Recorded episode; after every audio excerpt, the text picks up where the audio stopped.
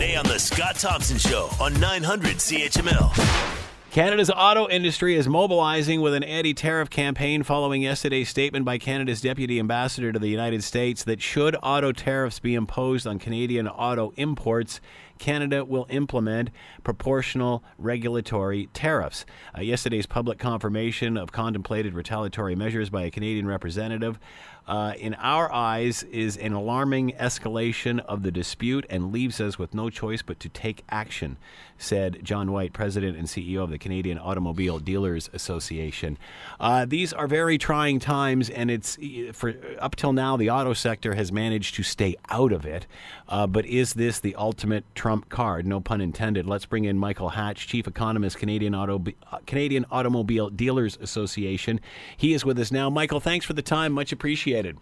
Thank you, Scott, for having me. I appreciate it as well. Why is there? Why does there seem to be more chatter about the auto industry of late? Has this sort of been a trump card in the back pocket, being weighed to play? Why is this? Why is this coming to the surface now? Why is this heating up? Yeah, it's been heating up the past few months. I mean, I think the original threat, I guess, um, came subsequent to the G7 meetings in Quebec uh, earlier in the summer when the president initially started threatening the possibility of a 25% tariff on automotive imports into America, uh, which of course would be catastrophic for the American consumer primarily. It would also be catastrophic for uh, manufacturers in Canada and elsewhere in the world.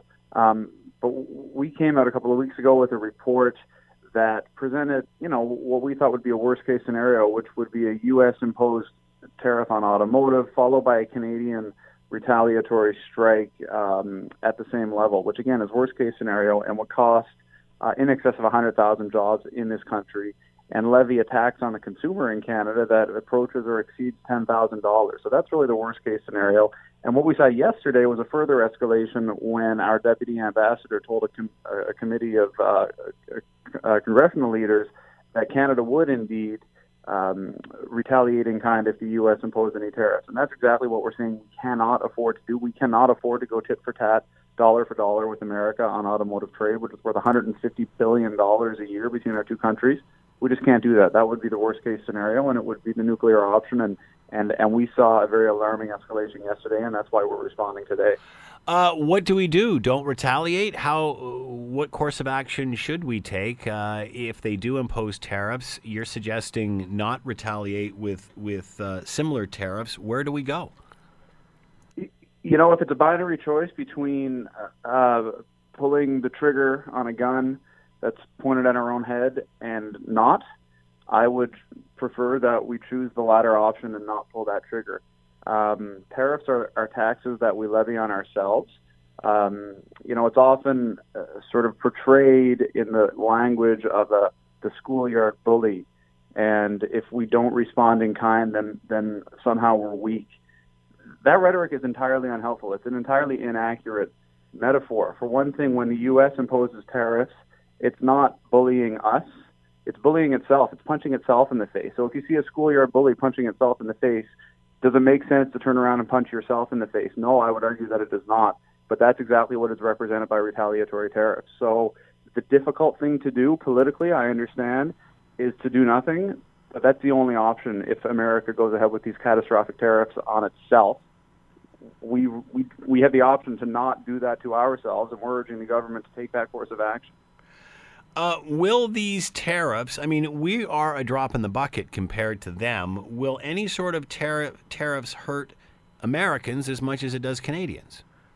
Well, the tariffs that are going to hurt Americans the most are the tariffs that are implemented by America, mm-hmm. the ones that are currently being contemplated. Uh, and that's what a lot of people, the president included, or primarily the president, don't understand is that uh, implementing a tariff, particularly a tariff of that level, 20 or 25 percent on trade worth hundreds of billions of dollars, represents effectively a massive tax hike on the American consumer.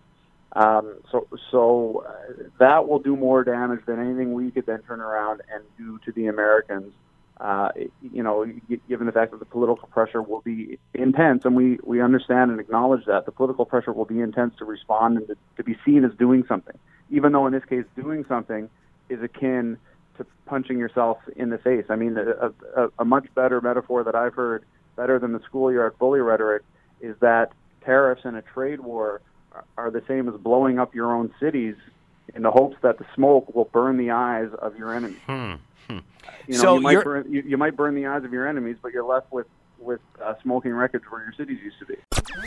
The Scott Thompson Show. Weekdays from noon to 3 on 900 CHML.